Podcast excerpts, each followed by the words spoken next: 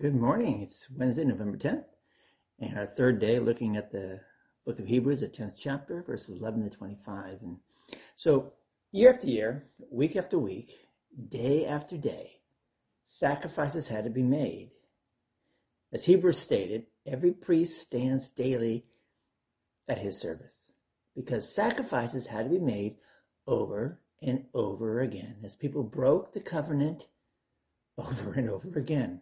And the relationship with God needed to be restored over and over again. The sacrificial system was a blessing, but it was never meant to be the last word in God's plan to reconcile his people unto himself. We get a picture of this as we read further in our passage. So the writer says, "But when Christ had offered for all time a single sacrifice for sins, he sat down at the right hand of God, waiting from that time until his enemies should be made a footstool for his feet. For by a single offering, he had perfected for all times those who are being sanctified. And the Holy Spirit also bears witness to us. For after saying, 'This is the covenant that I will make with them after those days,' declares the Lord, 'I will put my laws on their hearts and write them on their minds.'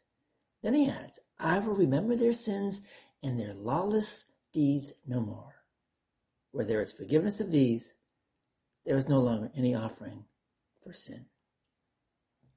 God's plan for reconciling his people to himself was never meant to stop at the sacrifice of bulls and goats and sheep or any other animal for that matter, or any, uh, any sacrifice that would need to be repeated over and over again.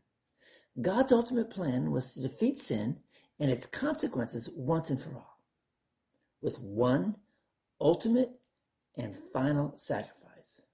God's ultimate plan was to make the, the fearsome enemy of sin into a bearskin rug, into a footstool, by bringing about a new blood covenant with his people, an eternal covenant.